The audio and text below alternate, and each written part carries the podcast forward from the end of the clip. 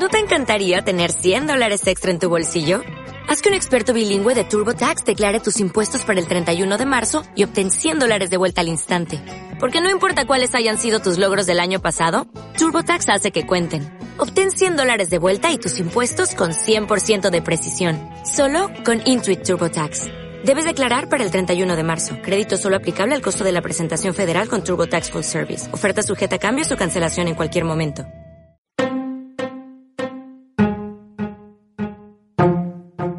Quiero contar tu historia, un podcast de Valeria Surchis. Capítulo 2. Volver a lo conocido. Bandidos.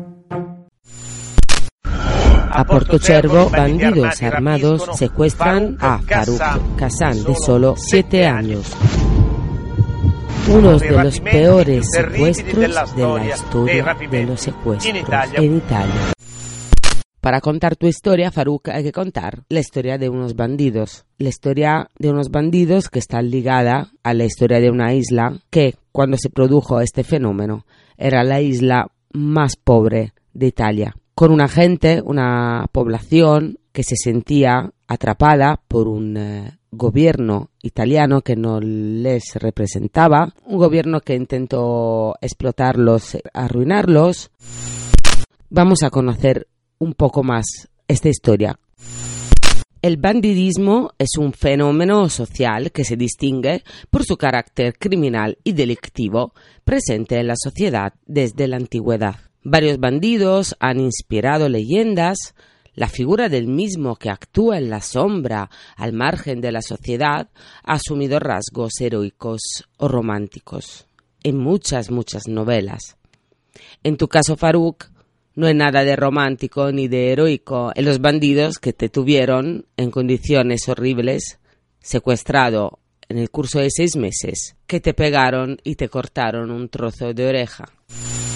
El fenómeno del bandidismo en Cerdeña, como ocurre en la mayoría de los lugares en el mundo, se remonta hasta la misma antigüedad, pero sus orígenes más contemporáneas hay que buscarlos en el reinado de Vittorio Emanuele I cuando la unificación de Italia había eclipsado todos los problemas sociales que afectaban el sur de Italia en particular y a Cerdeña, territorios afectados por graves problemas de bajo desarrollo económico y social, que para el nuevo gobierno italiano eran insuperables, tan insuperables como para abandonar la isla a su suerte.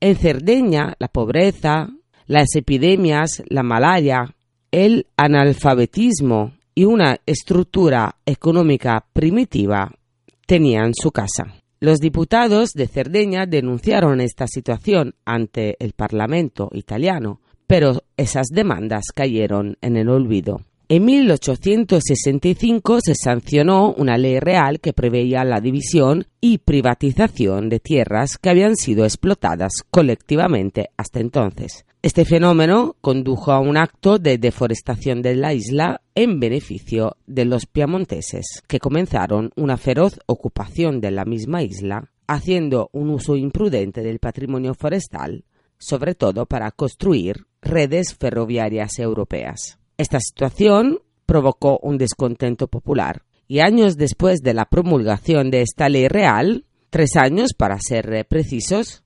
comenzó en Cerdeña un levantamiento conocido como Suconnotu, revueltas populares que estallaron en Nuoro el 26 de abril de 1868 al grito a Suconnotu para volver a lo conocido, es decir, es decir, que el pueblo quería que todo volviese como antes.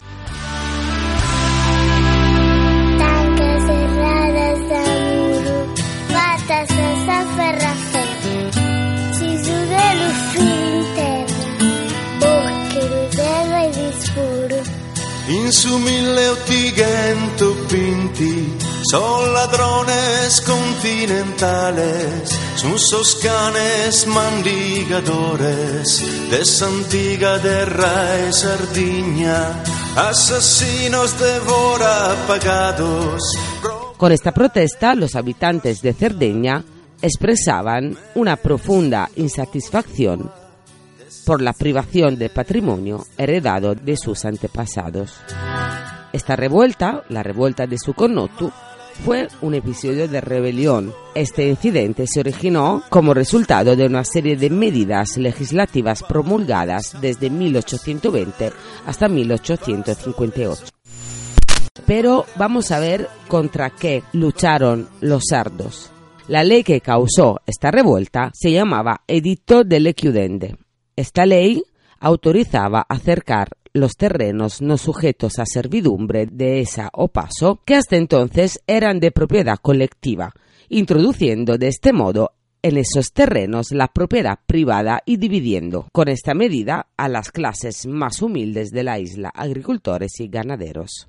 Cosa que en algunas zonas de Cerdeña, cuales Barballa y Ollastra, había provocado desequilibrios muy graves. En las primeras décadas de la aplicación de esta ley, la población local comenzó a oponerse con determinación, con acciones aisladas, pero muy violentas. La situación se precipitó cuando en 1858 se vendieron las tierras del Estado, en las que los habitantes tenían el derecho de pastoreo y explotación de la madera, en virtud del sistema de ademprivio. El ademprivio es un bien común, generalmente rústico, sobre el que la población puede ejercer el derecho de explotación comunitario, forestal, ganadero u otra explotación agrícola. El descontento en el campo se generalizó y las comunidades de la región de Nuoro se empezaron a rebelar, estallando la gran revuelta de Sukonotu. Los rebeldes, dirigidos por Pasquet Dazau, una valiente mujer, exigían un retorno a lo que siempre habían conocido, es decir, la restauración del sistema tradicional de gestión de la tierra. ¡Oh!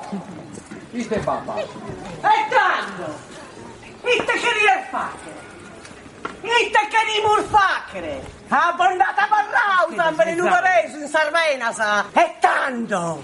Boccai a campo! Torniamo a su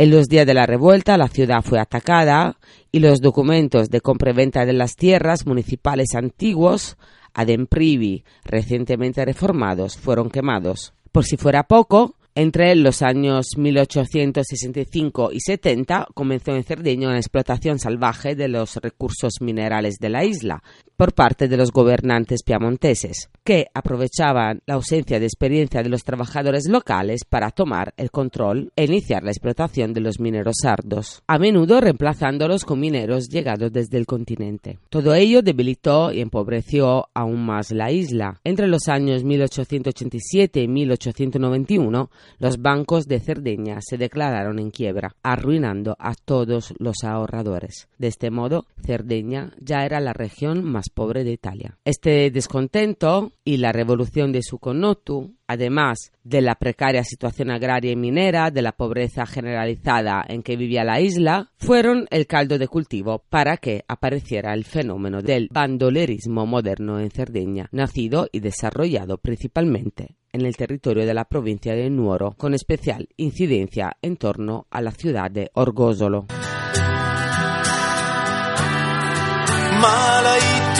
Governo de Savoia, tiranno de su popolo sardo, varones andate a Sinferro, pastores un pare a mesayos, bandidos.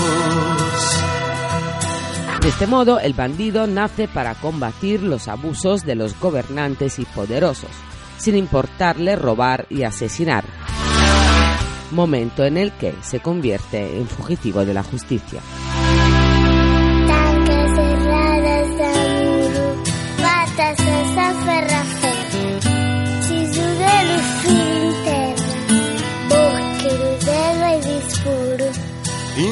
Y parte de la población de la isla no los ve como delincuentes, sino como la justa réplica al dominio y abuso del mal gobernante aplicando el código barbaricino, formado por unos principios generales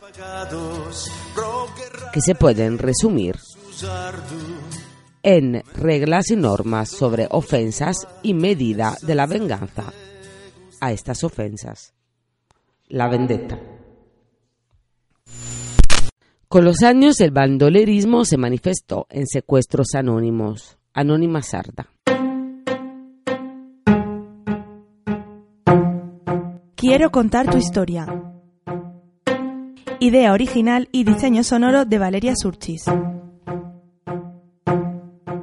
Equation of the circle is a minor adaptation. The hypotenuse, the radius, the legs will give you y and x. And stationary is a point. The center of the circle just to shift transformations from the origin to anywhere